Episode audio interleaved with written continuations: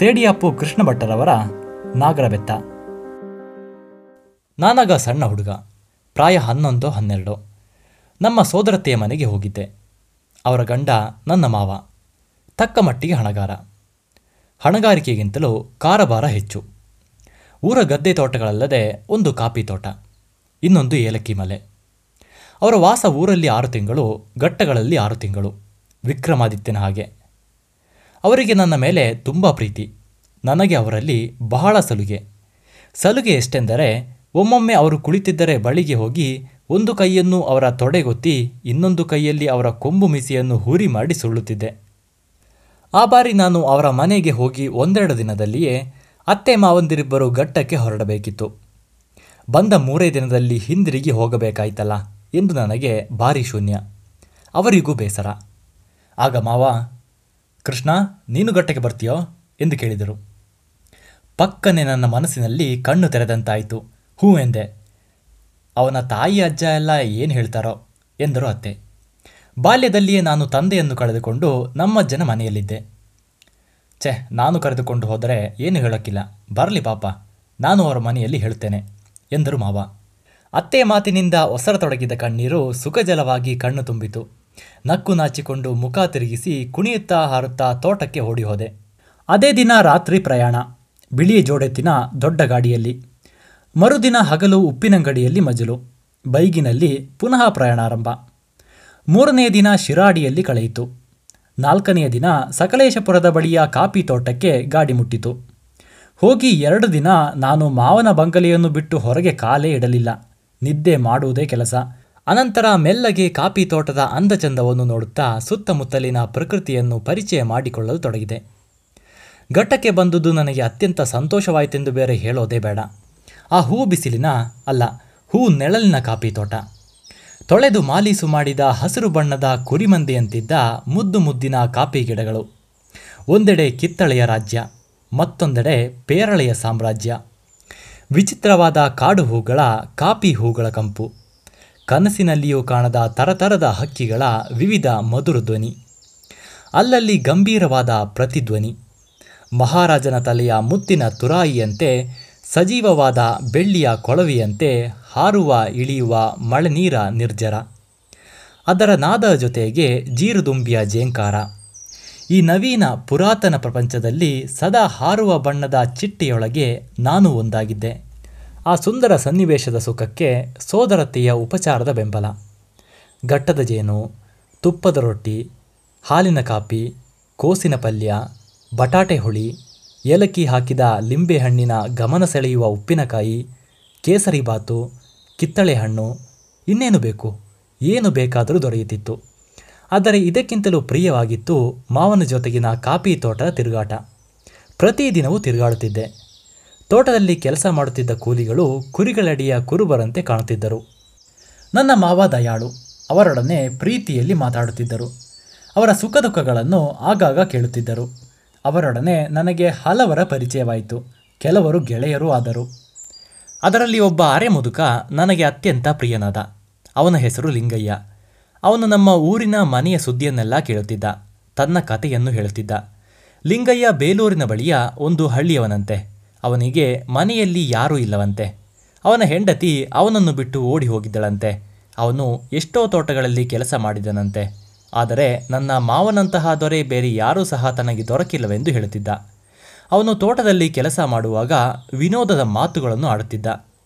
ಇದರಿಂದ ಅವನ ಬಳಿಯಲ್ಲಿ ಮಾವನೊಂದಿಗೆ ನಿಂತುಕೊಂಡು ತೋಟವನ್ನು, ಕೆಲಸವನ್ನು ನೋಡುತ್ತಾ ಇರುವುದೆಂದರೆ ನನಗೊಂದು ಹಬ್ಬವೇ ಆಗಿತ್ತು. ಸಂಜೆ ತನ್ನ ಹಟ್ಟಿಗೆ ಬಂದು ಊಟ ತೀರಿಸಿ ಕಂಬಳಿ ಹಾಸಿ ಗೋಡೆಗೆ ಒರಗಿಕೊಂಡು ಹೊಗೆ ಸೇದುತ್ತಾ ಹಾಡುತ್ತಿದ್ದ. ಅವನ ದನಿ ಬಹಳ ಇನಿದಾಗಿತ್ತು. ಕತೆಗಳು, ದುಃಖಗಳು, ಸಂತೋಷಗಳು, ಪೌರುಷಗಳು, ಪ್ರೀತಿಗಳು ಎಲ್ಲ ತುಂಬಿದ್ದವು. ನಾನು ಅವನ ಬಳಿಗೆ ಹೋಗಿ ಕುಳಿತು ಅದನ್ನು ಕೇಳುತ್ತಿದ್ದೆ. ಗಾಳಿ ಚಳಿ ಏರಿದಾಗ ನನಗೆ ನಿದ್ದೆ ಬರಬಹುದೆಂದಾಗ ಅವನು ಹಾಡು ನಿಲ್ಲಿಸಿ, ಚಿಕ್ಕಯ್ಯ, ಇನ್ನು ನಾಳೆ ಹೇಳುವ ಎಂದು ಹೇಳಿ ನನ್ನನ್ನು ಬಂಗಲೆಗೆ ಹೋಗಲು ಹೇಳುತ್ತಿದ್ದ. ಹೀಗೆ ಸುಮಾರು ಒಂದು ತಿಂಗಳು ಕಳೆಯಿತು. ಒಂದು ದಿನ ಮಾವನಿಗೆ ಏಲಕ್ಕಿ ಮಲೆಗೆ ಹೋಗಬೇಕಾಗಿ ಬಂತು. ಅವರ ಕಾಫಿ ತೋಟದಿಂದ ಅಲ್ಲಿಗೆ ಹದಿನಾರು ಮೈಲಿ ದೂರವಿತ್ತು. ರಸ್ತೆ ಏನೂ ಇಲ್ಲ ಕಾಲುದಾರಿ ಆದುದರಿಂದ ನಾನು ಅವರೊಂದಿಗೆ ಹೊರಡುವ ಮನಸ್ಸು ಮಾಡಿದರೂ ಅವರಾಗಿ ಬೇಡವೆಂದರು. ಮೂರು ದಿನಗಳಲ್ಲಿ ಹಿಂದಿರುಗಿ ಬರುತ್ತೇನೆಂದರು. ಅವರ ಜೊತೆಗೆ ಲಿಂಗಯ್ಯನೂ ಅಲ್ಲಿಗೆ ಹೊರಟ. ನನಗೆ ಬಹಳ ಭಿನ್ನತೆ. ಅವರು ಹೊರಟು ಹೋದ ದಿನವಿಡೀ ಬಂಗಲೆಯಲ್ಲಿ ಸುಮ್ಮನೆ ಕುಳಿತು ನೋಡುತ್ತಾ ಇದ್ದೆ. ಸಂಜೆ ಜೋರು ಚಳಿಯಾಯಿತು. ಅತ್ತೆಯೊಡನೆ ಹೇಳಿದೆ ಮೈ ಮುಟ್ಟಿ ನೋಡಿ ಮೈ ಕಾಯುತ್ತಿದೆ ಎಂದರು. ಎರಡು ದಿನ ಬೋಧವಿಲ್ಲದೆ ಜ್ವರ ಬಂತು. ಅತ್ತೆ ನಿದ್ದೆ ಬಿಟ್ಟು ಚೆನ್ನಾಗಿ ಆರೈಕೆ ಮಾಡಿದರು, ಮದ್ದು ಕುಡಿಸಿದರು. ಮೂರನೇ ದಿನ ಬೆವರು ಬಿಟ್ಟಿತು. ನಾಲ್ಕನೆಯ ದಿನ ಮೆಲ್ಲಗೆ ಎದ್ದು ಬಂಗಲೆಯೊಳಗೆ ಅತ್ತಿತ್ತ ತಿರುಗಾಡುವಂತಾಯಿತು. ಸಂಜೆಯಾಗುವಾಗ ಮಾವು ಬಂದರು. ಜ್ವರ ಬಂದ ಆಯಾಸವೆಲ್ಲ ತಟ್ಟನೆ ಮಾಯವಾಯಿತು. ಅಷ್ಟರಲ್ಲಿ ಲಿಂಗಯ್ಯ ಬಂದು, ಚಿಕ್ಕಯ್ಯ, ನನ್ನದೊಂದು ನೆನಪಿಗೆ, ಇದಕ್ಕೆ ಬೆಳ್ಳಿ ಕಟ್ಟಿಸಿಕೊಳ್ಳಿ. ಎಂದು ಒಂದು ಬಣ್ಣ ಬಣ್ಣದ ಸೆಳೆಬೆತ್ತವನ್ನು ನನ್ನ ಕೈಯಲ್ಲಿ ಕೊಟ್ಟ. ನನಗಾದ ಸಂತೋಷ ಅಷ್ಟಿಷ್ಟಲ್ಲ. ಅದನ್ನು ಹಿಡಿದುಕೊಂಡು ಮನೆ ತುಂಬ ಟಿವಿಯಿಂದ ನಡೆದೆ. ಅದರ ಪ್ರತಿಯೊಂದು ಮಜ್ಜೆ, ಪ್ರತಿಯೊಂದು ಗಂಟು, ಗಿಣ್ಣು ಎಲ್ಲವನ್ನು ನೋಡಿ ಮೆಚ್ಚಿ ಅತ್ತೆಗೆ ತೋರಿಸಿ ಮಾವನಿಗೆ ಹೇಳಿ ಬಾರಿ ಬಾರಿಗೆ ಲಿಂಗಯ್ಯನ ಹೆಸರೆತ್ತಿ ಅವನ ಬಳಿಗೆ ಹೋಗಿ ಅದು ಎಲ್ಲಿ ಸಿಕ್ಕಿತೋ, ಹೇಗೆ ಸಿಕ್ಕಿತೋ, ಯಾರು ಕಡಿದದ್ದೋ ಮೊದಲಾದ ಎಲ್ಲ ಕಥೆಗಳನ್ನು ಕೇಳಿ ಕೇಳಿ ತಿಳಿದುಕೊಂಡೆ. ಅದು ನನ್ನ ಮಾವನ ಏಲಕ್ಕಿ ಮಲೆಯಲ್ಲೇ ಬೆಳೆದ ನಾಗರ ಬೆತ್ತವೆಂದು ಕೇಳಿ ಮತ್ತಷ್ಟು ಪ್ರೀತಿಗೊಂಡೆ. ಮತ್ತೆ ನಾಲ್ಕಾರು ದಿನಗಳಲ್ಲಿ ಮಾವನ ಬಂಗಲೆಗೆ ಏಲಕ್ಕಿ ಚೀಲಗಳು ಹೊರೆ ಹೊರೆಯಾಗಿ ಬರತೊಡಗಿದವು. ಆ ಚೀಲಗಳೆಲ್ಲ ನನ್ನ ಮಾವನ ಬಿಳಿ ಗಾಡಿಯನ್ನೇರಿದವು ಅವುಗಳ ಮಾರಾಟಕ್ಕಾಗಿ ಮಾವನ ಊರಿಗೆ ಬಂದು ಮಂಗಳೂರಿಗೆ ಹೋಗಬೇಕಾಗಿತ್ತು. ನಾನು ಊರಿಗೆ ಹೊರಡುವುದೆಂದಾಯಿತು.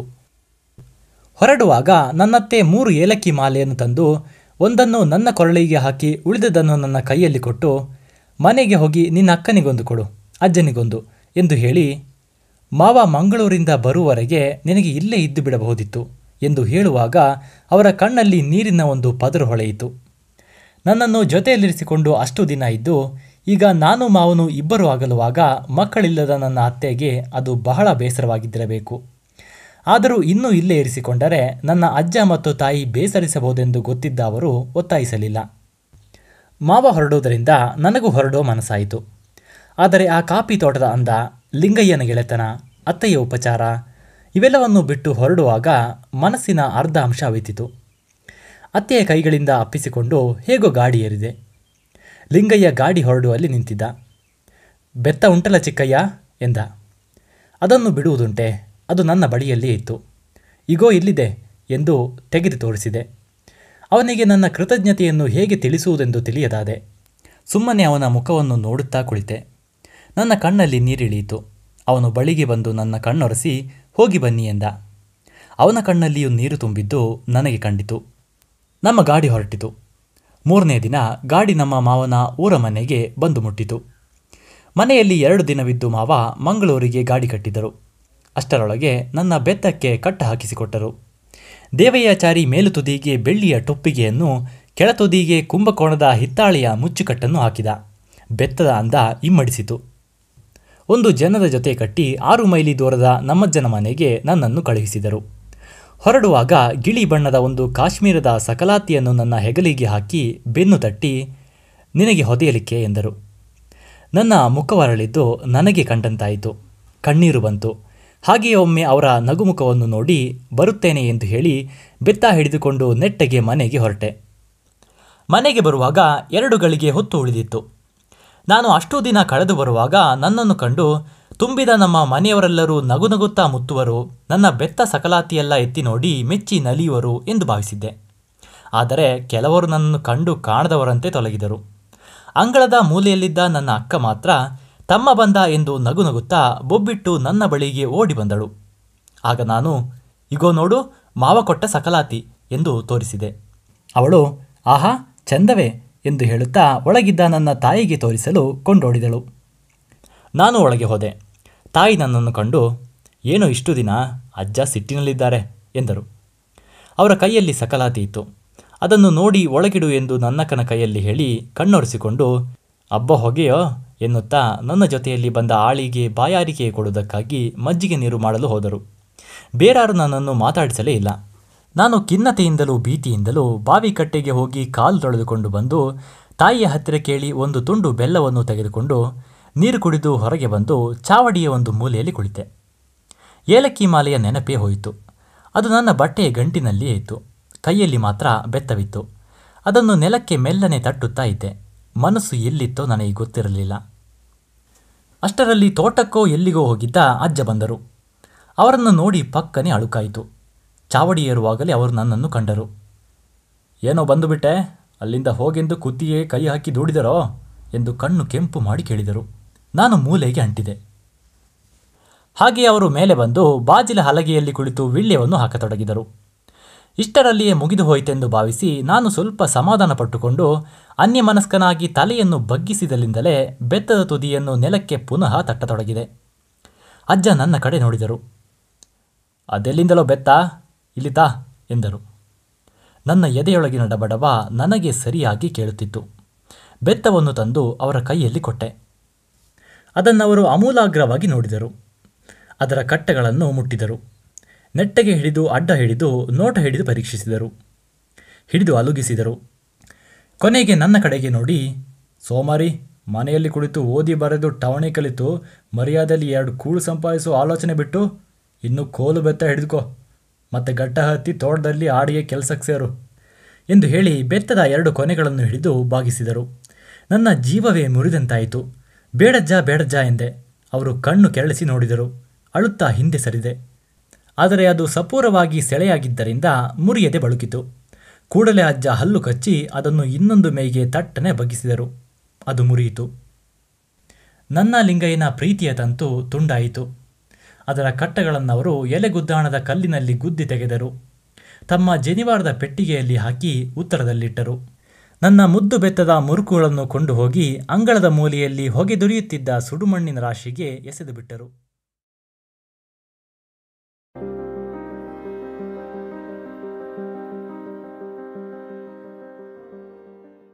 ನನ್ನ ಮುದ್ದು ಬೆತ್ತದ ಮುರುಕಲುಗಳನ್ನು ಕೊಂಡು ಹೋಗಿ ಅಂಗಳದ ಮೂಲೆಯಲ್ಲಿ ಹೊಗೆದೊರೆಯುತ್ತಿದ್ದ ಸುಡುಮಣ್ಣಿನ ರಾಶಿಗೆ ಎಸೆದು ಬಿಟ್ಟರು.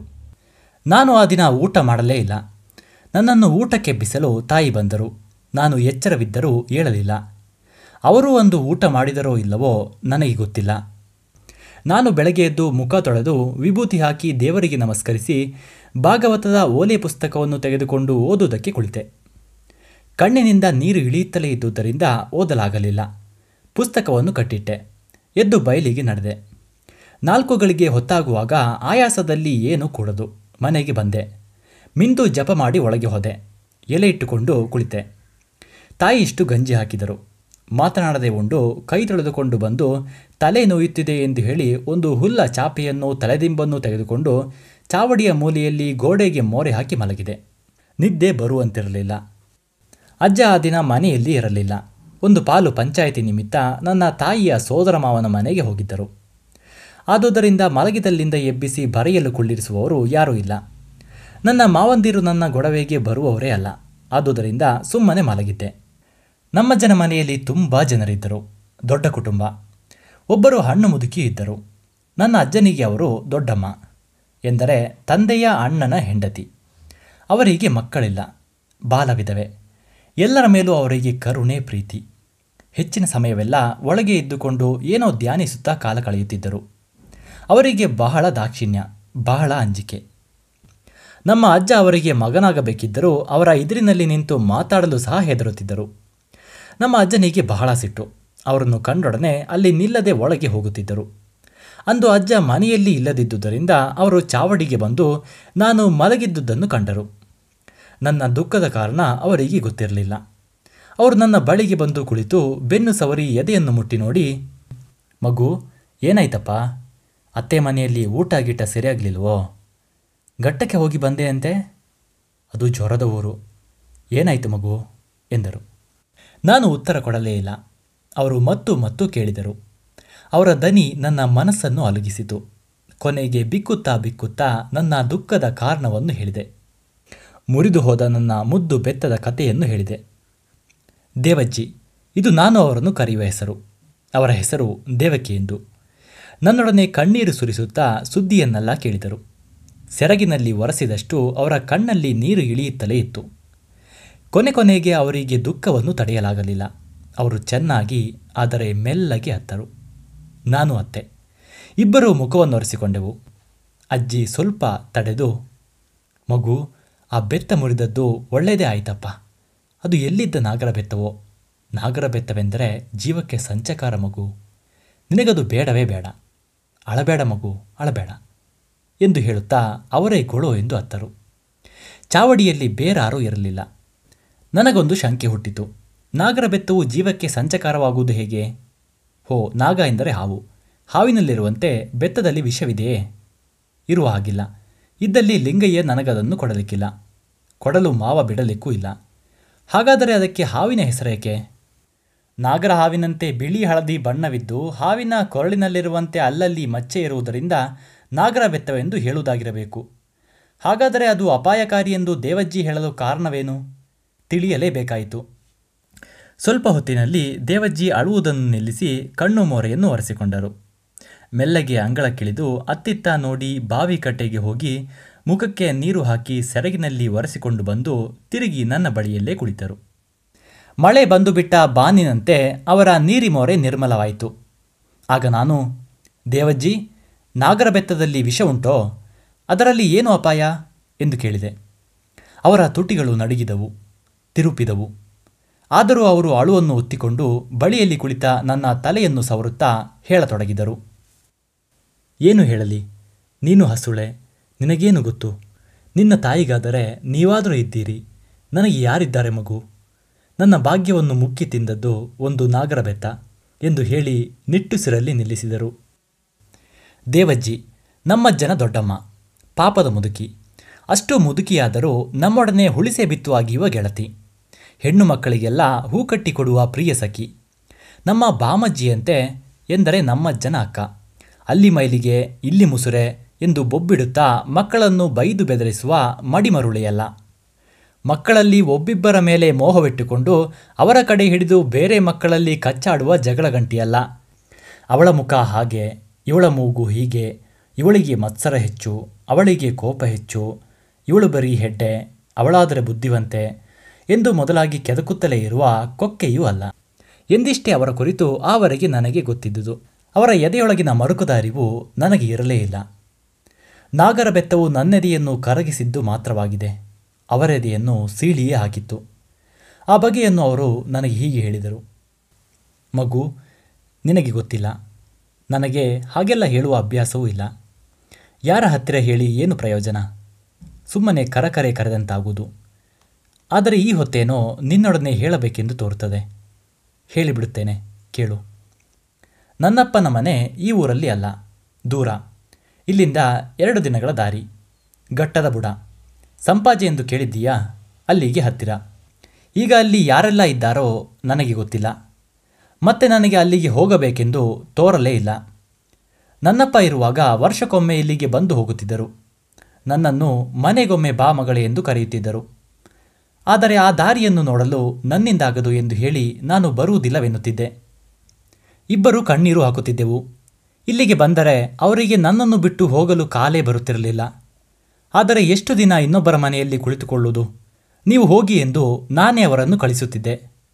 ಸಂದು ಕಡಿದ ಮೇಲೆ ಸಂಬಂಧಿಕರಾದರೂ ಬೇಕಾದವರಲ್ಲ. ಮತ್ತೆ ಅವರಿಗೆ ಒಂದು ವಾತರೋಗ ಹಿಡಿಯಿತು. ನಡೆಯಲಿಕ್ಕೆ ಕೊಡದು. ಅವರು ಸಾಯುವುದಕ್ಕೆ ಎರಡು ವರ್ಷಗಳ ಮೊದಲೊಮ್ಮೆ ಗಾಡಿಯಲ್ಲಿ ಬಂದು ಮೂರು ದಿನವಿದ್ದು ನಾನಿನ್ನೂ ಬರುವುದಿಲ್ಲ ಮಗಳೇ ಎಂದು ಹೇಳಿ ಹೋಗಿದ್ದರು. ಆಗ ನಾನು ಅವರ ಕಾಲು ಹಿಡಿದದ್ದೇ ಕೊನೆ. ಅವರೆಲ್ಲ ಹೋದರು. ನಾನು ಯಾವಾಗ ಹೋಗುವುದೋ ಎಂದು ಹೇಳಿ ದೇವಜ್ಜಿ ಸೆರಗಿನಲ್ಲಿ ಕಣ್ಣೊರೆಸಿಕೊಂಡರು. ನಾನು ಅದರಲ್ಲೇ ಉಜ್ಜಿಕೊಂಡೆ. ಆಮೇಲೆ ಅವರು ಮೆಲ್ಲಗೆ ಮುಂದುವರೆಸಿದರು. ನನಗೆ ಹುಟ್ಟುವಾಗಲೇ ಅದೃಷ್ಟವಿಲ್ಲ. ನಾನು ಒಂದು ವರ್ಷದ ಮಗುವಾಗಿದ್ದಾಗಲೇ ನನ್ನಮ್ಮ ತೀರಿ ಹೋದರಂತೆ. ಅವರ ಮೋರೆಯನ್ನು ನೆನಪಿಟ್ಟುಕೊಳ್ಳುವುದಕ್ಕೂ ನನಗೆ ಹಣೆ ಬರಹವಿಲ್ಲ. ನನಗೆ ಒಡ ಹುಟ್ಟೂ ಇಲ್ಲ. ನಾನೇ ಬೊಚ್ಚಲ ಮಗುವಂತೆ. ನನ್ನಪ್ಪನೇ ನನ್ನನ್ನು ಸಾಕಿದ್ದು. ನನಗೆ ಐದು ವರ್ಷವಾದಾಗ ನನ್ನಪ್ಪ ಬೇರೆ ಮದುವೆಯಾದರು. ಚಿಕ್ಕಮ್ಮನಿಗೆ ಮೇಲೆ ಮೇಲೆ ಹೆರಿಗೆ. ಎಲ್ಲ ಗಂಡು ಮಕ್ಕಳೇ, ನನಗೆ ತಮ್ಮಂದಿರೆಂದರೆ ಬಹು ಪ್ರೀತಿ. ಈಗ ಅವರೆಲ್ಲ ಹೇಗಿದ್ದಾರೋ, ಎಲ್ಲಿದ್ದಾರೋ, ನನಗೆ ಗೊತ್ತಿಲ್ಲ. ಇಲ್ಲಿಗೆ ಅವರು ಬಂದಿದ್ದಿಲ್ಲ, ನಾನಂತೂ ಹೋದದ್ದೇ ಇಲ್ಲ. ನನ್ನ ಚಿಕ್ಕಮ್ಮನೂ ಒಳ್ಳೆಯ ಹೆಂಗಸು. ನನ್ನಪ್ಪ ತೀರಿ ಹೋದ ಮರು ವರ್ಷವೇ ಅವಳು ತೀರಿ ಹೋದಳೆಂದು ಅದೇ ವರ್ಷ ಕಾವೇರಿ ಯಾತ್ರೆಗೆ ಹೋಗಿ ಬಂದ ಗುಂಡಿಮನೆ ವೆಂಕಟರಮಣಯ್ಯನವರು ಹೇಳಿದ್ದರು. ಮತ್ತೆ ಅಲ್ಲಿಯ ಸುದ್ದಿಯೇ ಇಲ್ಲ. ನನ್ನ ಮದುವೆಗಾಗಿ ನನ್ನಪ್ಪ ಪಟ್ಟ ಕಷ್ಟ ಅಷ್ಟಿಷ್ಟಲ್ಲ. ನನ್ನದಕ್ಕೆ ಕೂಡಿ ಬರುವ ಜಾತಕ ಆ ಸೀಮೆಯಲ್ಲಿಯೇ ಸಿಕ್ಕಲಿಲ್ಲವಂತೆ. ಮತ್ತೆ ಅವರು ಹುಡುಕಿ ಹುಡುಕಿ ಈ ಸೀಮೆಗೆ ಬಂದರಂತೆ. ಈ ಮನೆಯವರ ಒಬ್ಬರ ಜಾತಕ ಕೂಡಿ ಬಂತಂತೆ. ಎಂಥ ಕೂಡಿ ಬಂದದ್ದು? ನಿಜವಾಗಿ ಕೂಡಿ ಬಂದರೆ ಹೀಗಾಗಬೇಕೆ? ಪಾಪ, ನನ್ನಪ್ಪನಿಗೆ ಹೊರೆಯೊಂದು ಇಳಿದಂತಾಯಿತು. ನನಗೆ ಹದಿಮೂರು ವರ್ಷ ತುಂಬಿತ್ತು. ಮದುವೆಯಾಗಿ ಮರುದಿಬ್ಬಣ ಬಂದದ್ದು ದೋಲಿಯಲ್ಲಿ. ನನಗೆ ಆ ಪ್ರಾಯದಲ್ಲಿ ಹದಿನಾರು ಹರದಾರಿ ನಡೆಯಲಿಕ್ಕಾಗಲಿಲ್ಲವೆಂದು ಅಪ್ಪ ಬಲ್ಲಾಳರ ಮನೆಯಿಂದ ದೊಡ್ಡ ದೋಲಿ ತರಿಸಿದರು. ಆ ಸಮಯದಲ್ಲಿ ಈ ಊರಿಗೆ ರಸ್ತೆ ಇದ್ದಿಲ್ಲ. ಆದುದರಿಂದ ಗಾಡಿ ಮಾಡುವಂತಿರಲಿಲ್ಲ. ಚಿಕ್ಕಮ್ಮ ಬರಲಿಲ್ಲ. ಅವಳು ಬಾಣಂತಿ. ಎಲ್ಲರೂ ನಡೆದದ್ದೆ. ನಾನು ಅವರು ಮಾತ್ರ ದೋಲಿಯಲ್ಲಿ. ಅವರನ್ನು ನಾನು ಸರಿಯಾಗಿ ನೋಡಿದ್ದು ದೋಲಿಯಲ್ಲಿಯೇ. ಅರಸಿನ ಬಿಳಿ ಮೈಬಣ್ಣ ನುಣುನುಣುಪು ಕೈಬೆರಳು. ಮೋರೆಯಲ್ಲಿ ಯಾವಾಗಲೂ ನಗೆ. ಉದ್ದ ತಲೆಗೂದಲು, ಜುಟ್ಟು ಕಟ್ಟಿದರೆ ಎರಡು ಕೈ ತುಂಬ. ಏನಾದರೇನು ನನಗೆ ಹಣೆಬರಹ ಬೇಡವೋ? ಸ್ವಲ್ಪ ಹೊತ್ತು ದೃಷ್ಟಿಯನ್ನು ತಗ್ಗಿಸಿ, ಏನೋ ಧ್ಯಾನಿಸಿ, ಅನಂತರ ಮುಂದೆ ಹೇಳಿದರು. ಗೃಹ ಪ್ರವೇಶವಾಗಿ ಅಪ್ಪನ ಮನೆಗೆ ನಾವಿಬ್ಬರು ಹೋದ ಮೇಲೆ ಅವರು ಅಲ್ಲಿದ್ದುದು ಎರಡೇ ದಿನ. ಇಲ್ಲಿ ಅವರಜ್ಜನ ಶ್ರಾದ್ದವಿದ್ದುದರಿಂದ ಕೂಡಲೇ ಬರಬೇಕೆಂದು ಮಾವನವರು ಹೇಳಿದ್ದರು. ಹಿರಿಯ ಮಗನಲ್ಲವೋ? ಹಾಗೆ ಅವರು ಬಂದ ಮೇಲೆ ಮತ್ತೆ ಆರು ತಿಂಗಳು ನನ್ನನ್ನು ಕರೆದುಕೊಂಡು ಹೋಗಲು ಇಲ್ಲಿಂದ ಯಾರೂ ಬರಲಿಲ್ಲ. ಸಣ್ಣವಳು ನಡೆಯಲಿಕ್ಕಾಗಲಿಕ್ಕಿಲ್ಲ ಎಂದಿರಬಹುದು. ನನ್ನತ್ತೆಯವರಿಗೆ ಸೊಸೆಯಂದಿರ ಮೇಲೆ ಅತಿ ಕರುಣೆ. ನನ್ನಪ್ಪನ ಮನೆಯಲ್ಲಿ ನವರಾತ್ರಿ ಭಾರೀ ಗದ್ದಲ. ಒಂಬತ್ತು ದಿನ ಮಹಾಪೂಜೆ. ಎಂತಹ ಮಂಡಲ, ಎಷ್ಟು ಬಣ್ಣ, ಎಷ್ಟಾರತಿ, ಎಂತಹ ಮಂತ್ರಘೋಷ. ದಶಮಿಯ ದಿನ ಸಮಾರಾಧನೆಗೆ ಎಷ್ಟು ಬಗೆಯ ಪರಮಾನ್ನ, ಎಷ್ಟು ಬಗೆಯ ಕಜ್ಜಾಯ ಈ ಪೂಜೆಗೆ ನನ್ನಪ್ಪ ಅಳಿಯನಿಗೆ ಕರೆ ಕಳುಹಿಸಿದರು. ಒಂದು ಕಾಗದ ಕೊಟ್ಟು ಎರಡಾಳುಗಳನ್ನು ಇಲ್ಲಿಗೆ ಕಳುಹಿಸಿದರು. ಯಾವಾಗ ಬರುವರೆಂದು ನಾನು ಅಲ್ಲಿ ದಾರಿಯನ್ನು ನೋಡುತ್ತಲೇ ಇದ್ದೆ. ಐದಾರು ದಿನಗಳಲ್ಲಿ ಬಂದರು. ಅವರು ಬಂದು ಮನೆಮೆಟ್ಟಿಲು ಹತ್ತಿದ್ದು ಈಗಲೂ ನನ್ನ ಕಣ್ಣಲ್ಲಿದೆ. ತಲೆಗೆ ಗದ್ದೆ ಮಡಿಪಟ್ಟೆ ಎಲೆ ವಸ್ತ್ರ. ಹೆಗಲಿಗೆ ನನ್ನಪ್ಪ ಮದುವೆಗೆ ಉಡುಗೊರೆ ಕೊಟ್ಟ ಐದು ಬೆರಳಗಲದ ಕಂಬಿಯ ದೋತರ. ಉಟ್ಟದ್ದು ಮಡಿ ಮಾಡಿಸಿದ ಮಂಗಲ ಜವಳಿ ಕೈಯಲ್ಲೊಂದು ಸುಗಂಧಿ ತುಂಡು. ಕಾಲಿಗೆ ಎಣ್ಣೆ ಮೇಣದ ಬೇಗಡೆ ಹೂವಿನ ಮೆಟ್ಟು. ಆ ರೂಪದಲ್ಲೇ ಬಂದರು, ಆ ರೂಪದಲ್ಲೇ ಹೋದರು. ಅವರು ನವರಾತ್ರಿ ಪೂಜೆಗೆ ಬಂದವರು ದೀಪಾವಳಿ ಹಬ್ಬದವರೆಗೆ ಅಲ್ಲೇ ಇದ್ದರು. ಮಾವನವರಿಗೆ, ನನ್ನಪ್ಪ ಕಾಗದದಲ್ಲಿ ಹಾಗೇ ಬರೆದಿದ್ದರಂತೆ. ನವರಾತ್ರಿಗೆ ಅವರು ಬರಬೇಕು.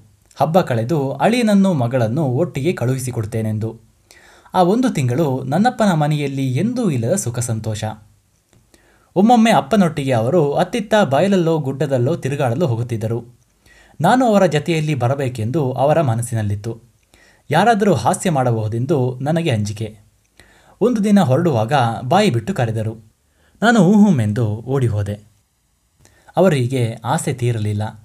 ಯಾಕೆ ಬಂತೋ ಆಸೆ. ಮರುದಿನ ಹೇಗೋ ನನ್ನನ್ನು ಒಪ್ಪಿಸಿದರು. ಅಪ್ಪ ಮಧ್ಯಾಹ್ನ ಊಟ ಮಾಡಿ ಮಲಗಿದ್ದರು. ನಾವಿಬ್ಬರೇ ಹೊರಟೆವು. ಅಯ್ಯೋ ಮಗು, ನಾನು ಯಾಕೆ ಅಲ್ಲಿಗೆ ಅವರನ್ನು ಕರೆದುಕೊಂಡು ಹೋದೆನೋ. ನಾವು ಗದ್ದೆ ಬಯಲಿನ ಕೊನೆಗೆ ಹೋದೆವು. ಅದರಿಂದ ಮೇಲೆ ನನ್ನಪ್ಪನ ಸಣ್ಣದೊಂದು ಅಡಿಕೆ ತೋಟ, ಮೇಲೆ ದೊಡ್ಡ ಬೆಟ್ಟ, ಬೆಟ್ಟದ ಬುಡದಲ್ಲಿ ತುಂಬ ಏಲಕ್ಕಿ ಗಿಡ. ನನ್ನಪ್ಪ ಅದನ್ನೆಲ್ಲ ಅವರಿಗೆ ತೋರಿಸಿದ್ದರಂತೆ. ಆದರೆ ಮುಂದೆ ದಾರಿ ಸರಿಯಿಲ್ಲ ಹೋಗುವುದು ಬೇಡ ಎಂದು ಮರಳಿದ್ದರಂತೆ. ಮೇಲೊಂದು ಶಾಸ್ತಾವಿನ ಸಣ್ಣ ಗುಡಿ ಇತ್ತು. ಅದು ಇಡೀ ಕಗ್ಗಲ್ಲಿನದೆ. ಮಾಡು ಕೂಡ ಹಾಸುಗಲ್ಲು. ವರ್ಷಕ್ಕೊಮ್ಮೆ ಅಲ್ಲಿ ಆರಾಧನೆ ಮಾಡೋದಕ್ಕಾಗಿ ಸುಳ್ಯದಿಂದ ತಂತ್ರಿಗಳನ್ನು ನನ್ನಪ್ಪ ಕರೆಯಿಸುತ್ತಿದ್ದರು. ಬೇರೆ ದಿನಗಳಲ್ಲಿ ಅಲ್ಲಿಗೆ ಹೋಗುವವರು ಬಹಳ ಕಡಿಮೆ. ಆದರೆ ಅಲ್ಲೊಂದು ನಾಗಸಂಪಿಗೆ ಮರವಿದ್ದುದರಿಂದ ಅದರ ಹೂವಿಗಾಗಿ ನಾನು ಒಮ್ಮೊಮ್ಮೆ ಹೋಗುತ್ತಿದ್ದೆ. ನಾಗಸಂಪಿಗೆ ಹೂವೆಂದರೆ ನನಗೆ ಜೀವ. ಈಗ ಕೂಡ ಎಲ್ಲಿಯಾದರೂ ಆ ಹೂ ಕಂಡರೆ ತೆಗೆದು ಮೂಸಿ ಹೋಗುತ್ತದೆ. ನನಗೆ ಹೂವಾಗದೆಂದು ನೆನಪೇ ಆಗುವುದಿಲ್ಲ. ಏನು ಮಾಡಲಿ? ನನ್ನ ಹಣೆ ಬರಹ. ಹಬ್ಬದ ಸಮಯದಲ್ಲಿ ನಾಗಸಂಪಿಗೆ ಹೂವಾಗುವುದಿಲ್ಲ. ಆದರೂ ಅಲ್ಲೆಲ್ಲ ನೋಡಬೇಕೆಂದು ಅವರು ಹೇಳಿದ್ದುದರಿಂದ ಮೇಲೆ ಕರೆದುಕೊಂಡು ಹೋದೆ. ಅವರಿಗೆ ಅಲ್ಲೆಲ್ಲ ನೋಡಿ ಬಹಳ ಸಂತೋಷವಾಯಿತು. ಅದು ಅಷ್ಟು ಚಂದದ ಸ್ಥಳ. ಒಂದೆಡೆ ಬೆತ್ತದ ಹಿಂಡಿಲಿನ ಅಡಿಯಿಂದ ತಿಳಿ ನೀರು ಅಡಕೆಯ ಸಿಂಗಾರದಂತೆ ಹಾರಿಬರುತ್ತಿತ್ತು. ಅದನ್ನು ನಾವಿಬ್ಬರು ಮುಟ್ಟಿ ಮುಟ್ಟಿ ಒಬ್ಬರ ಮುಖಕ್ಕೆ ಒಬ್ಬರು ಸಿಡಿಸಿಕೊಂಡೆವು. ಬೇಕಾದಷ್ಟು ಮಾತಾಡಿದೆವು. ನಾನು ಅವರೊಡನೆ ಅದಕ್ಕೆ ಮೊದಲು ಅಷ್ಟು ಮಾತಾಡಿದ್ದೇ ಇಲ್ಲ. ಮತ್ತೆಯೂ ಇಲ್ಲ. ಗುಡಿಯ ಹಿಂದೆಲ್ಲ ನಾಗರ ಬೆತ್ತದ ಹೊದರು. ಅಲ್ಲಿಯ ಬೆತ್ತವೆಂದರೆ ಬಹಳ ಹೆಸರಿನದು.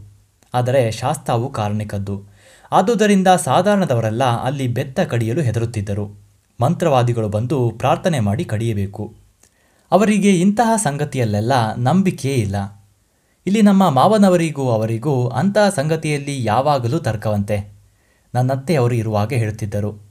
ಯಾವಾಗಲೂ ಕಂಪನಿಯವರನ್ನು ಹೊಗಳುವುದು. ಅಯ್ಯೋ, ಮೊದಲೇ ಗೊತ್ತಿದ್ದರೆ ಹಾಗೆ ಹೊಗಳುತ್ತಿದ್ದರೆ? ಪಾಪ, ತುರುಕರ ಹಾವಳಿಯನ್ನು ನಿಲ್ಲಿಸಿದವರೆಂದು ಕಂಪನಿಯವರ ಮೇಲೆ ಭಕ್ತಿ.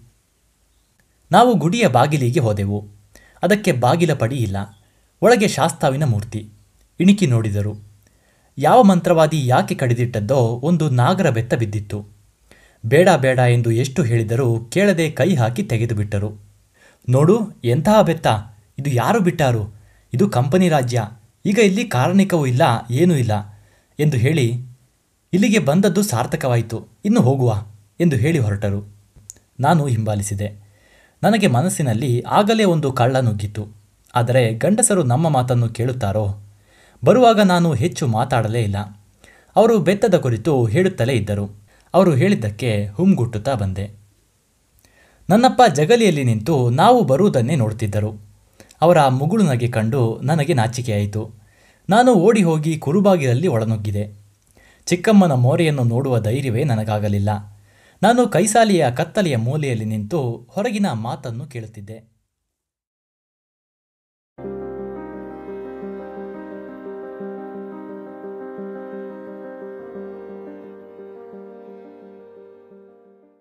ನನ್ನಪ್ಪ ಜಗಲಿಯಲ್ಲಿ ನಿಂತು ನಾವು ಬರುವುದನ್ನೇ ನೋಡ್ತಿದ್ದರು ಅವರ ಮುಗುಳು ನಗೆ ಕಂಡು ನನಗೆ ನಾಚಿಕೆಯಾಯಿತು. ನಾನು ಓಡಿ ಹೋಗಿ ಕುರುಬಾಗಿಲಲ್ಲಿ ಒಳನುಗ್ಗಿದೆ. ಚಿಕ್ಕಮ್ಮನ ಮೋರೆಯನ್ನು ನೋಡುವ ಧೈರ್ಯವೇ ನನಗಾಗಲಿಲ್ಲ. ನಾನು ಕೈಸಾಲಿಯ ಕತ್ತಲೆಯ ಮೂಲೆಯಲ್ಲಿ ನಿಂತು ಹೊರಗಿನ ಮಾತನ್ನು ಕೇಳುತ್ತಿದ್ದೆ. ಇದೆಲ್ಲಿಂದ ಬೆತ್ತ? ಈಗ ಕಡಿದ ಹಾಗಿಲ್ಲ? ಎಂದರು ನನ್ನಪ್ಪ.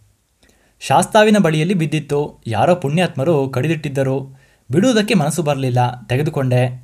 ಇದರ ಮಚ್ಚೆ ನೋಡಿ, ಇದರ ಗಂಟುಗಳು ಎಷ್ಟು ಹತ್ತಿರ, ಒಂದಕ್ಕೊಂದು ಎಷ್ಟು ಸಮ?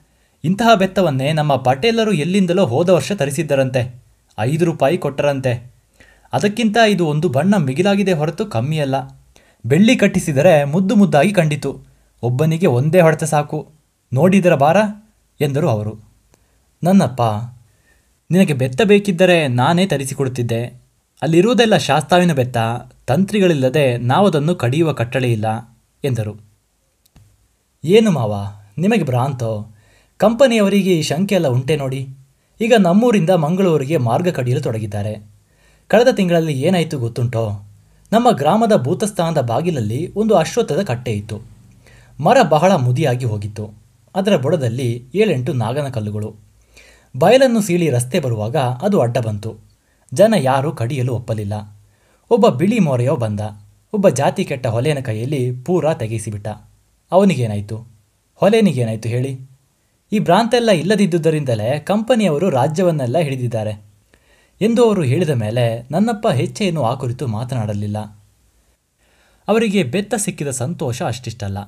ಆ ದಿನ ಅದರ ತುದಿಯನ್ನು ನಯಗೊಳಿಸಿ ನೋಡಿ ನೋಡಿ ಮೆಚ್ಚುವುದರಲ್ಲೇ ಸಂಜೆಯಾಯಿತು. ಮರುದಿನ ಬೆಳಗ್ಗೆ ನನ್ನಪ್ಪನನ್ನು ಕರೆದುಕೊಂಡು ಒಂದು ಹರದಾರಿ ದೂರದಲ್ಲಿದ್ದ ರಾಮಾಚಾರಿಯ ಮನೆಗೆ ಹೋಗಿ ಮಧ್ಯಾಹ್ನದೊಳಗೆ ಬೆಳ್ಳಿಯ ಕಟ್ಟ ಹಾಕಿಸಿಕೊಂಡು ಬಂದರು. ಅದು ತಾತ್ಕಾಲಿಕ ಹಾಕಿದ ಕಟ್ಟ. ಇನ್ನೊಂದು ಬಾರಿ ಬಂದಾಗ ಹುಲಿ ಮೊರೆ ಇಟ್ಟು ಕಟ್ಟಿಕೊಡಬೇಕೆಂದು ರಾಮಾಚಾರಿಗೆ ಅಪ್ಪನಿಂದ ಹೇಳಿಸಿದ್ದರಂತೆ. ಅವನು ಒಪ್ಪಿದ್ದನಂತೆ. ಅಲ್ಲಿಂದ ಬಂದು ಸ್ನಾನ ಮಾಡುವಾಗ ನನ್ನ ಹತ್ತಿರ ಹಾಗೆಲ್ಲ ಹೇಳಿದರು. ಆದರೆ ಹುಲಿ ಮೊರೆ, ಅಯ್ಯೋ ಮನೆಯ ದಾರಿಯಲ್ಲಿಯೇ ಕಾಣುವಂತಾಯಿತು. ಎಂದು ದೇವಜ್ಜಿ ನಡುಗುದನಿಯಲ್ಲಿ ನುಡಿದು ಮೋರೆಗೆ ಸೆರಗು ಮುಚ್ಚಿಕೊಂಡರು. ಸ್ವಲ್ಪ ಹೊತ್ತು ಸುಮ್ಮನಿದ್ದು ಏನೋ ಧ್ಯಾನಿಸಿ ಮತ್ತೆ ತೊಡಗಿದರು. ಆಮೇಲೆ ಮೂರು ದಿನಗಳಲ್ಲಿ ಹಬ್ಬ ಬಂತು. ಚಿಕ್ಕಮ್ಮ ಅವರಿಗೂ ನನಗೂ ಎಣ್ಣೆ ಎರೆದರು ನನ್ನ ಹೆತ್ತ ತಾಯಿಯಂತೆ ನನ್ನ ಮೇಗೆ ಎಣ್ಣೆ ಕಿಟ್ಟಿದರು. ಅವರಿಗೆ ನನ್ನಪ್ಪನೇ ಎಣ್ಣೆ ಹಚ್ಚಿದರು. ಅಳಿಯನೆಂದರೆ ಅವರಿಗೆ ಮಗನ ಹಾಗೆ ಅಷ್ಟು ಪ್ರೀತಿಯಾಗಿ ಹೋಗಿತ್ತು. ಚಿಕ್ಕಮ್ಮ ನಮ್ಮಿಬ್ಬರಿಗೂ ಒಟ್ಟಿಗೆ ನೀರು ಹಾಕಿದರು. ನನ್ನಪ್ಪನ ಮನೆಯ ಬಚ್ಚಲು ಮನೆ ಸಣ್ಣದಲ್ಲ. ಗುಳಿಯೂ ದೊಡ್ಡದು. ಯಾವಾಗಲೂ ಎರಡು ಹರವಿಯಲ್ಲಿ ನೀರು ಕಾಯುತ್ತಲೇ ಇರಬೇಕು. ಬಾರಿ ಸ್ನಾನವಾಯಿತು. ಸಮ್ಮಾನವಾಯಿತು. ಹಬ್ಬದ ಪಾಡ್ಯದ ದಿನ ಉಡುಗೊರೆಯಾಯಿತು. ಸೀರೆ ದೋತರಗಳಲ್ಲದೆ ನನ್ನ ಕೈಗೆ ಹವಳದ ಕಟ್ಟಿನ ಬಳೆಗಳನ್ನು, ಅವರ ಕೈಗೆ ಕೆಂಪು ಕಲ್ಲಿನ ಉಂಗುರಗಳನ್ನು ಅಪ್ಪನೇ ತೊಡಿಸಿದರು. ಆದರೆ ಆ ಕೈಗಳನ್ನು ನೋಡುವ ಭಾಗ್ಯ ನನಗೆ ಇದ್ದುದು ಎಷ್ಟು ದಿನ ಮಗು? ಮುಂದೆ ಹೇಳಲು ಕಷ್ಟವಾಗುತ್ತದೆ. ಗಂಟಲು ಬಿಗಿಯುತ್ತಿದೆ. ಆದರೆ ಹೇಳತೊಡಗಿದರೆ ನಿಲ್ಲಿಸಲಾಗುವುದಿಲ್ಲ ಮಗು ಎಂದು ಕಟ್ಟಿ ಕಟ್ಟಿ ಹೇಳಿ ಮತ್ತೆ ಬಿಕ್ಕಿ ಬಿಕ್ಕಿ ಅತ್ತರು. ಮುಂದೆ ದೇವಜ್ಜಿಗೆ ಹೇಳುವುದು ಅತಿ ಕಷ್ಟವಾಯಿತು. ಅವರ ಸ್ಥಿತಿಯನ್ನು ನೋಡಿ ನನಗೂ ಅಂತರಂಗದಲ್ಲಿ ಅತಿ ವೇದನೆಯಾಯಿತು. ಆದರೆ ಅವರಿಗೆ ಕೊನೆ ತನಕ ಹೇಳಿ ಮುಗಿಸದೇ ಇರಲು ಸಾಧ್ಯವಾಗುವಂತಿರಲಿಲ್ಲ. ನನಗಾದರೂ ಪೂರ್ಣವಾಗಿ ಕೇಳದೆ ಮನಸ್ಸು ನಿಲ್ಲುವಂತಿರಲಿಲ್ಲ.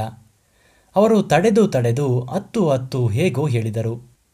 ನಾನು ನನ್ನ ಕಣ್ಣೊರೆಸಿ, ಅವರ ಕಣ್ಣೊರೆಸಿ, ಅವರ ಮಡಿಲಲ್ಲಿ ತಲೆಯಿಟ್ಟು ಹೇಗೋ ಕೇಳಿದೆ. ಆದುದರಿಂದ ಮುಂದಿನ ಕಥೆಯನ್ನು ಅವರು ಹೇಳಿದ ಸರಣಿಯಲ್ಲಿಯೇ ನಾನಿಂದು ಬರೆಯಲಾರೆ. ಅವರು ಹೇಳಿದ್ದೆಲ್ಲ ಅಲ್ಲಲ್ಲಿ ತುಂಡು ತುಂಡಾಗಿ, ಕೆಲವು ಮಾತುಗಳು ಅಸ್ಫುಟವಾಗಿ, ಕೆಲವೆಲ್ಲ ಕೈ ಬಾಯಿ ಸನ್ನೆಯಾಗಿ ಹೋಗುತ್ತಿತ್ತು. ಅದರ ತಾತ್ಪರ್ಯವನ್ನು ತೆಗೆದು ಇಲ್ಲಿ ಕೊಡುತ್ತೇನೆ. ಆದುದರಿಂದ ಮುಂದಿನ ಕಥಾಭಾಗದಲ್ಲಿ ಆ ನೊಂದೆದೆಯ ಬೇವಿನ ಪಾಕವು ಕಾಣದಿದ್ದರೆ ವಾಚಕರು ಮನ್ನಿಸಬೇಕು. ದೀಪಾವಳಿ ಹಬ್ಬ ಕಳೆದು ಎರಡು ದಿನಗಳ ಮೇಲೆ ಆ ದಂಪತಿಗಳು ತಮ್ಮ ಮನೆಗೆ ಹೊರಟರು. ಜೊತೆಗೆ ಎರಡು ಆಳುಗಳನ್ನು ನಮ್ಮ ದೇವಜ್ಜಿಯ ತಂದೆ ಕಳುಹಿಸಿಕೊಟ್ಟರು. ಗಂಡ ಹೆಂಡೀರು ಚೆನ್ನಾಗಿ ಸಿಂಗರಿಸಿಕೊಂಡು ಒಳಗೆ ದೇವರಿಗೆ ನಮಸ್ಕರಿಸಿ ಚಾವಡಿಯಲ್ಲಿ ಬಂದು ನಿಂತರು. ಅವರ ಅಂದವನ್ನು ಕಣ್ಣು ತುಂಬ ನೋಡುತ್ತಿದ್ದ ಹಿರಿಯರ ಕಾಲು ಹಿಡಿದು ಕಿರಿಯರನ್ನು ಮುಟ್ಟಿ ತಟ್ಟಿ ಮಕ್ಕಳನ್ನು ಎತ್ತಿ ಮುದ್ದಿಸಿ ಅಂಗಳಕ್ಕೆ ಇಳಿದರು ಗಂಡ ಬೆತ್ತ ಹಿಡಿದು ಮುಂದೆ ನಡೆದರು. ಬೆನ್ನಿಗೆ ಹೊಸ ಸೀರೆಯ ಬಸಬಸದೊಡನೆ ಹೆಂಡತಿ ಬಂದರು. ಎಡೆತಿಂಡಿಯಾಗಿ ಅವಲಕ್ಕಿ, ಕಾಯಿ, ಬೆಲ್ಲ, ಸಕ್ಕರೆ, ಸಿಯಾಳ ಮೊದಲಾದವುಗಳನ್ನೆಲ್ಲ ಆಳುಗಳು ಗಂಟು ಕಟ್ಟಿ ಹಿಡಿದುಕೊಂಡಿದ್ದರು. ಅಳಿಯನನ್ನು ಮಗಳನ್ನು ಕಳುಹಿಸುವುದಕ್ಕಾಗಿ ಯಜಮಾನರು ಅರ್ಧ ಹರದಾರಿ ತನಕ ರಾಜರಸ್ತೆಗೆ ದಾರಿ ಕೂಡುವವರೆಗೆ ಮಾತಾಡುತ್ತಾ ಬಂದರು. ದಂಪತಿಗಳು ಅಲ್ಲಿ ಮತ್ತೊಮ್ಮೆ ಅವರ ಕಾಲು ಹಿಡಿದರು. ಅಳಿಯನನ್ನು ತಲೆಮುಟ್ಟಿ ಮಗಳನ್ನು ಮೇಯ್ಮುಟ್ಟಿ ಅವರು ಹರಸಿ ನಿಂತರು. ಇವರು ಮುಂದೆ ನಡೆದರು. ಮೂರು ದಿನ ಪಯಣ ಹಾಕಿ ಮನೆ ಮುಟ್ಟುವುದೆಂದು ನಿಶ್ಚಯವಾಗಿತ್ತು. ಅಲ್ಲಲ್ಲಿ ತಂಗುವುದಕ್ಕೆ ಸಂಬಂಧಿಕರ, ಪರಿಚಿತರ, ಉದಾರ ಬುದ್ಧಿಯ ಶ್ರೀಮಂತರ ಮನೆಗಳಿದ್ದವು. ಮೊದಲನೇ ರಾತ್ರಿ ಗುಜ್ಜರಕಾಡು ಸರಳಾಯರ ಮನೆಯಲ್ಲಿ. ಆ ಮನೆಯವರೆಲ್ಲ ಅತಿಥಿಗಳಲ್ಲಿ ಅತ್ಯಂತ ಆದರವುಳ್ಳವರು. ಊಟ ಉಪಚಾರ ಬಹಳ ಚೆನ್ನಾಯಿತು. ಮರುದಿನ ಬೆಳಗ್ಗೆ ಹಾಗೆ ಹೊರಡಲು ಬಿಡಲಿಲ್ಲ. ಬೇಗ ಊಟ ಮಾಡಿಸಿ ಕಳಿಸಿಕೊಟ್ಟರು. ಎರಡನೇ ರಾತ್ರಿ ಪಡುಮಲೆ ಶಂಬಯ್ಯನವರಲ್ಲಿ. ಅಲ್ಲಿಗೆ ರಸ್ತೆ ಬಿಟ್ಟು ಸ್ವಲ್ಪ ದೂರ ಹೋಗಬೇಕು. ಅವರಿಗೂ ದೇವಜ್ಜಿಯ ತಂದೆಯವರಿಗೂ ದೂರದ ನಂಟತನವಿತ್ತು. ಇವರು ಬಂದದ್ದು ಅವರಿಗೆ ಬಹಳ ಸಂತೋಷವಾಯಿತು. ಅತಿ ಪ್ರೀತಿಯಿಂದ ಆಧರಿಸಿದರು ಮಾತ್ರವಲ್ಲ, ಮರುದಿನ ಹೊರಡಲು ಬಿಡಲಿಲ್ಲ. ಔತಣದ ಊಟ ಮಾಡಿಸಿದರು. ಅದರ ಮರುದಿನ ಬೆಳಗ್ಗೆ ಸ್ನಾನ ಊಟ ಆದ ಮೇಲೆ ಬೀಳ್ಕೊಟ್ಟರು. ಮತ್ತು ಒಂದೂವರೆ ದಿನದ ಹಾದಿ ಉಳಿದಿತ್ತು. ಅದು ಕೂಡ ಒಳದಾರಿ, ರಸ್ತೆ ಇಲ್ಲ. ಅಂದಿನ ಇರುಳು ಹೇಗೋ ಕಲ್ಲೂರು ಅಪ್ಪಯ್ಯ ಶಾಸ್ತ್ರಿಗಳಲ್ಲಿಗೆ ಮುಟ್ಟಿದರು. ಅವರು ಬಡವರು. ಆದರೂ ದಾರಿಗರಿಗೆ ಸಂತೋಷದಿಂದ ಒಂದು ಚೆಂಬು ನೀರು ಕೊಡುವವರು. ರಾತ್ರಿಯ ಸಾರನ್ನದೂಟ ಬಲು ರುಚಿಯಾಗಿತ್ತು. ಶಾಸ್ತ್ರಿಗಳು ಊರಲ್ಲೆಲ್ಲ ಹೆಸರುಗೊಂಡ ವಿದ್ವಾಂಸರು. ಊಟವಾದ ಮೇಲೆ ಶ್ರೀಮದ್ ರಾಮಾಯಣದ ಅರಣ್ಯಕಾಂಡದ ಒಂದೆರಡು ಸ್ವರ್ಗಗಳನ್ನು ಓದಿ ಅರ್ಥ ಹೇಳಿದರು. ಅದು ಅತ್ಯಂತ ರಸವತ್ತಾಗಿ ಎದೆ ಕರಗಿಸಿತು. ಅನಂತರ ಒಂದು ನಿದ್ದೆ. ಕೋಳಿ ಕೂಗುವಾಗಲೇ ಎದ್ದು ಹೊರಟರು. ಸುಮಾರು ಹತ್ತು ಗಳಿಗೆ ಹೊತ್ತಿನವರೆಗೆ ಒಂದೇ ಸಮನೆ ನಡೆದು ಗುಮ್ಮ ಪದವಿಗೆ ಬಂದರು. ಗುಮ್ಮ ಪದವು ದೊಡ್ಡದೊಂದು ಮೈದಾನು. ಉರಿಬಿಸಿಲಲ್ಲಿ ನಡೆಯುವುದು ಕಷ್ಟವಾಯಿತು. ಹೇಗೋ ಸ್ವಲ್ಪ ದೂರ ನಡೆದು ದೊಡ್ಡದೊಂದು ಆಲದ ಮರದ ಬುಡದಲ್ಲಿ ಕುಳಿತರು. ಸುಖವಾಗಿ ಗಾಳಿ ಬೀಸಿತು. ತಂಪಾಯಿತು. ಪಡುಮಲೆಯಿಂದ ಹೊರಡುವಾಗ ನಾಲ್ಕು ಸಿಯಾಳ ಕೊಟ್ಟಿದ್ದರಂತೆ. ಅವುಗಳಲ್ಲಿ ಎರಡು ಉಳಿದಿದ್ದವು. ಒಂದನ್ನು ಗಂಡ ಹೆಂಡಿರು ಕುಡಿದು ಮತ್ತೊಂದನ್ನು ಆಳುಗಳಿಗೆ ಕೊಟ್ಟರು. ಅವರು ಬೇಡವೆಂದರು. ಆದರೆ ನಮ್ಮ ದೇವಜ್ಜಿಯ ಗಂಡ ಒತ್ತಾಯಿಸಿದ್ದರಿಂದ ಹೇಗೂ ಕುಡಿದರು. ಆಳುಗಳು ವಿಳ್ಳೆ ಜಗೆಯುತ್ತಾ ಕುಳಿತಿದ್ದರು. ಹೀಗೆ ಅವರು ವಿಶ್ರಮಿಸುತ್ತಿದ್ದಾಗ ದೂರದಲ್ಲಿ ನಾಲ್ಕು ಜನ ಕುದುರೆ ಸವಾರಿ ಮಾಡುತ್ತಾ ಬರುತ್ತಿರುವುದು ಕಂಡಿತು. ದೇವಜ್ಜಿ ಅವರಿಗೆ, ಅಂಥದ್ದನ್ನು ನೋಡಿರಲಿಲ್ಲವಂತೆ. ಅವರು ಆಶ್ಚರ್ಯಪಟ್ಟು ಕೈ ತೋರಿಸಿ ಗಂಡನೊಡನೆ ಕೇಳಿದರು. ಆಗ ಆಳುಗಳು ದಿಗಿಲ್ನ ದನಿಯಲ್ಲಿ, ಸೋಜರರು ಸೋಜರರು ಎಂದರು. ದೇವಜ್ಜಿಗೆ ನಡುಗಿತು. ನಾವು ಮರದಡಿಯಲ್ಲಿ ಅಡಗುವ ಅವರು ಕಂಡದ್ದನ್ನು ಎಳೆದುಕೊಂಡು ಹೋಗುತ್ತಾರೆ. ಹೋದ ವರ್ಷ ಹಾವೇರಿಯಲ್ಲಿ ನನ್ನಕ್ಕನ ಮಗಳನ್ನು ನಡುರಸ್ತೆಯಲ್ಲೇ ಹಿಡಿದೆಳೆದರಂತೆ ಎಂದು ಒಬ್ಬ ಹೇಳಿದ. ಇನ್ನೊಬ್ಬ, ನನ್ನ ತಮ್ಮನ ಕಿವಿ ಹರಿದು ಒಂಟಿ ತೆಗೆದಿದ್ದಾರೆ. ಓಡಿದರೆ ಅಟ್ಟಿ ಹಿಡಿದು ಕೊಲ್ಲುತ್ತಾರೆ ಎಂದ. ದೇವಜ್ಜಿಗೆ ಕಂಗಾಲಾಯಿತು. ಆದರೆ ಅವರ ಗಂಡ ನಗಾಡಿದರಂತೆ. ಏನು ಹೇಡಿಗಳೋ ನೀವು, ಬರೀ ಮೂಡರು ಅವರೇನು ಮನುಷ್ಯರಲ್ಲವೇ? ಅವರು ಕಂಪನಿ ಸೋಜರರು. ಹಾಗೆಲ್ಲ ಸುಲಿಗೆ ಮಾಡಲು ಅವರು ಕಾಟಕಾಯಿಯವರಲ್ಲ. ನಮ್ಮೂರ ಸಂತೆಯ ಮೂರು ಕಾಸಿಗೊಂದರ ಅರಸರ ಕಾಟವನ್ನೆಲ್ಲ ನಿಲ್ಲಿಸಿಬಿಟ್ಟಿದ್ದಾರೆ. ನಮ್ಮೂರಲ್ಲಿ ಈಗ ರಾಮರಾಜ್ಯವೇ ನೋಡಿ.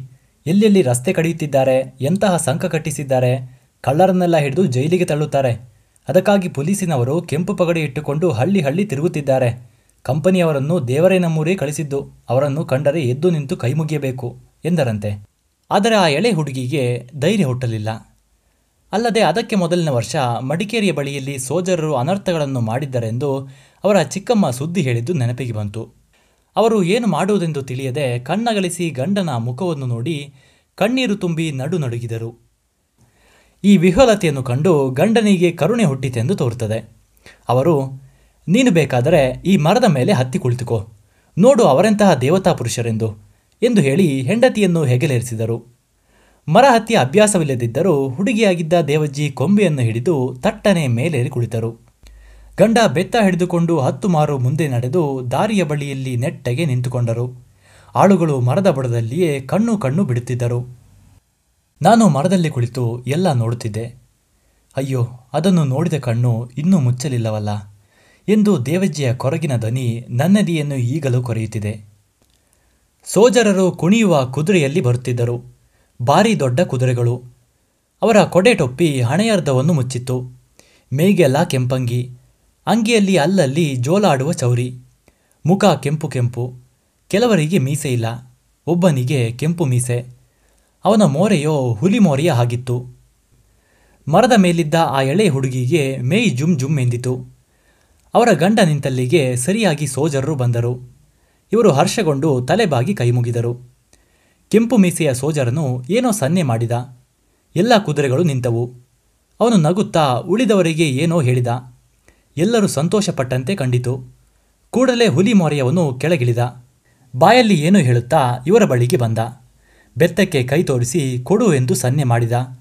ಇವರು ಊಹುಮೆಂದು ಹೇಳಿ ಹಿಂದಕ್ಕೆ ಸರಿದರು. ಅವನು ಕಣ್ಣು ಕೆರಳಿಸಿಕೊಂಡು ಮುಂದೆ ಬಂದು ರಾಷ್ಕ ಎಂದು ದಟ್ಟಿಸಿ ಬೆತ್ತಕ್ಕೆ ಕೈ ಹಾಕಿದ. ಇವರು ಕೈ ಬಿಡಲಿಲ್ಲ. ಇದೆಂತಹ ನ್ಯಾಯ? ಎಂದು ಹೇಳಿ ಹಿಂದಕ್ಕೆಳೆದರು ಮರದಲ್ಲಿದ್ದ ದೇವಜ್ಜಿಗೆ ಕೆಳಗೆ ಬೀಳುವಂತಾಯಿತು. ಬೊಬ್ಬೆ ಹೊಡೆಯಲಿದ್ದ ಬಾಯಿ ತೆರೆದಲ್ಲಿಯೇ ಕಟ್ಟಿ ಹೋಯಿತು ಆ ಸೋಜರನು ಕಾಲೆತ್ತಿ ಇವರ ಹೊಟ್ಟೆಗೆ ಒದೆದನು. ಇವರು ಬಿದ್ದರು. ಬೀಳುವಾಗಲೂ ಬೆತ್ತ ಕೈಯಲ್ಲೇ ಇತ್ತು. ಅಯ್ಯೋ ಕಂಪನಿ ರಾಕ್ಷಸ, ಅಯ್ಯೋ ದೇವ ಎಂದು ಮುಂದೆ ಹೇಳುವಷ್ಟರೊಳಗೆ ಅವನು ಕೊರಳಿಗೊತ್ತಿ ಹಿಡಿದ. ಕೈಯಿಂದ ಬೆತ್ತ ಸಡಿಲಿತು. ಎಳೆದುಕೊಂಡ. ಅಷ್ಟರಲ್ಲಿ ಇವರು ತಲೆ ಎತ್ತಿದರು. ಕೂಡಲೇ ಅದೇ ನಾಗರ ಬೆತ್ತದಲ್ಲಿ ಒಂದು ಹೊಡೆದ. ತಲೆಯೊಡೆದು ಹೋಯಿತು. ರಕ್ತ ದಿಳಿ ದಿಳಿ ಎಂದಿಳಿಯಿತು. ದೇವಜ್ಜಿಗೆ ಹಿಡಿದ ಕವಲುಗೊಂಬೆಯನ್ನು ಕೈಬಿಡಲು ಚೈತನ್ಯವಿರಲಿಲ್ಲ. ಆ ರಾಕ್ಷಸನು ಹ ಹ ಎಂದು ನಗಾಡಿ ಮುಖ ತಿರುಗಿಸಿ ಬೆತ್ತವನ್ನು ನೋಡುತ್ತಾ, ರಾಷ್ಕಾ ರಾಷ್ಕಾ ಎಂದು ಒದರುತ್ತಾ ಕುದುರೆಯ ಬಳಿಗೆ ಹೋಗಿ ಏರಿದನು. ಎಲ್ಲರೂ ಪಿಶಾಚಿಗಳಂತೆ ನಕ್ಕರು. ಕುದುರೆಯನ್ನು ಹಾರಿಸಿಕೊಂಡು ಎತ್ತಲು ಹೋದರು. ಅವರು ಕಣ್ಮರೆಯಾದೊಡನೆ ದೇವಜ್ಜಿ ತಲೆ ತಿರುಗಿ ಕೈಬಿಟ್ಟರು. ಮರದ ಅಡ್ಡದಲ್ಲಿ ಅಡಗಿ ನಿಂತಿದ್ದ ಆಳುಗಳಲ್ಲಿ ಒಬ್ಬನು ಓಡಿ ಬಂದು ಕೆಳಗೆ ಬೀಳುವುದಕ್ಕೆ ಮೊದಲೇ ಹಿಡಿದುಕೊಂಡ. ಅಷ್ಟರಲ್ಲಿ ಮತ್ತೊಬ್ಬನು ಬಂದ. ಇಬ್ಬರು ಕೂಡಿ ಕೆಳಗಿಳಿಸಿದರು. ದೇವಜ್ಜಿಗೆ ಬೋಧ ತಪ್ಪಿ ಹೋಗಿತ್ತು. ಅರ್ಧ ಗಳಿಗೆಯ ಅನಂತರ ಬೋಧ ಬಂತಂತೆ. ಯಾಕೆ ಬಂತೋ ಎಂದು ದೇವಜ್ಜಿ ನನ್ನೊಡನೆ ಹೇಳಿ ಹಂಬಲಿಸಿ ಅತ್ತರು. ಅಲ್ಲಿ ಬಿದ್ದಿದ್ದ ದೇಹದ ಬಳಿಗೆ ಹೋಗಿ ನೋಡಿದರು. ಮುಟ್ಟಿದರು. ಏನು ಪ್ರಯೋಜನ? ಎಲ್ಲ ಯಾವಾಗಲೋ ಮುಗಿದು ಹೋಗಿತ್ತು. ಆಯಿತು, ಮುಂದೇನು ಮಾಡುವುದು? ಹಿಂದೆ ತಂದೆಯ ಮನೆಗೆ ಹೋಗಲು ಎರಡೂವರೆ ದಿನದ ದಾರಿ ಇದೆ. ಮಾವನ ಮನೆಗೆ, ಅದು ಮಾವನ ಮನೆಯೇ ಸರಿ, ಗಂಡನ ಮನೆ ಇನ್ನೆಲ್ಲಿ? ಅರ್ಧ ದಿನದ ದಾರಿ. ದಾರಿ ತನಗೆ ಗೊತ್ತಿಲ್ಲ. ಆಳುಗಳಿಗೆ ಮೊದಲೆರಡು ಬಾರಿ ನಡೆದು ಬಂದವರಾದುದರಿಂದ ಗೊತ್ತಿತ್ತು. ಆಳುಗಳು ಹಿಡಿದುಕೊಂಡಿದ್ದ ಗಂಟಿನಿಂದ ಮಾಸಿದ ಸೀರೆಯೊಂದನ್ನು ತೆಗೆದುಟ್ಟರು. ಅವರು ಹುಟ್ಟಿದ್ದ ಹದಿನಾರು ಮೊಳದ ಹೊಸ ಸೀರೆಯನ್ನು ಆಳುಗಳು ಈ ದೇಹಕ್ಕೆ ಸುತ್ತಿದರು. ಯಾವುದೋ ಒಂದು ಮರದ ಕೊಂಬೆಯನ್ನು ಹೇಗೋ ಕಡಿದು ತಂದು ಅದಕ್ಕೆ ಬಿಗಿಯಲಾಯಿತು. ಆಳುಗಳಿಬ್ಬರು ಅದಕ್ಕೆ ಹೆಗಲು ಕೊಟ್ಟರು. ಹೊರಲಾರದ ಗಂಟು ಮೂಟೆಗಳನ್ನು ಅಲ್ಲೇ ಬಿಸಾಡಿದರು. ಪತಿಯ ದೇಹವನ್ನು ಹಿಂಬಾಲಿಸಿ ಸತಿ ನಡೆದರು. ಎರಡುಗಳಿಗೆ ಇರುಳಾಗುವಾಗ ಹೇಗೋ ಮನೆಯಂಗಳದಲ್ಲಿ ಬಂದು ಬಿದ್ದರು. ಮುಂದಿನ ವೃತ್ತಾಂತವನ್ನು ಹೇಳುವುದೇನು ಕೇಳುವುದೇನು. ಆ ದಿನ ದೇವಜ್ಜಿ ಹೇಳಲೂ ಇಲ್ಲ. ಹೇಳೆಂದು ನಾನು ಕೇಳಲೂ ಇಲ್ಲ. ಅವರು ಮಾತು ಮುಗಿಸಿ ಧ್ಯಾನಿಸುತ್ತಾ ಕುಳಿತರು. ನಾನು ಅವರ ಮಡಿಲಲ್ಲಿ ಮೊಗವನ್ನು ಮುಚ್ಚಿಟ್ಟು ಬಹಳ ಹೊತ್ತು ಹಾಗೆ ಮಲಗಿದೆ.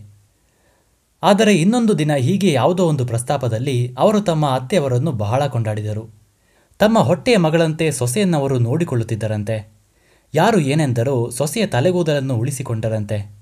ಅಷ್ಟಾದರೂ ನನಗೆ ನೋಡಲು ಉಳಿಯಲಿ ಎಂದು ಮರುಗಿದರಂತೆ. ಯಾವಾಗಲೂ ತಮ್ಮ ಜೊತೆಯಲ್ಲಿಯೇ ಮಲಗಿಸಿಕೊಂಡು ನೀನೇ ನನ್ನ ಹಿರಿಯ ಮಗ ಎಂದು ಹೇಳಿ ಕಣ್ಣೀರು ಹಾಕುತ್ತಿದ್ದರಂತೆ. ಇದನ್ನೆಲ್ಲ ದೇವಜ್ಜಿ ನನ್ನೊಡನೆ ಹೇಳಿ ಆ ದಿನವೂ ಕಣ್ಣೀರು ತುಂಬಿದರು. ನನ್ನ ಕಣ್ಣು ತುಂಬಿ ಬಂತೆಂದು ಬೇರೆ ಹೇಳಬೇಕಾಗಿಲ್ಲ. ದೇವಜ್ಜಿಗೂ ನನಗೂ ಹಾರ್ದಿಕವಾದ ಯಾವುದೋ ಒಂದು ಬಾಂಧವ್ಯ ನನ್ನ ಮುದ್ದು ಬೆತ್ತ ಮುರಿದ ಮರುದಿನದಿಂದ ನೆಲೆಗೊಂಡು ಹೋಗಿತ್ತು. ಅವರೀಗ ಕಣ್ಮರೆಯಾದರೂ ಅದು ಹಾಗೆ ಉಳಿದಿದೆ.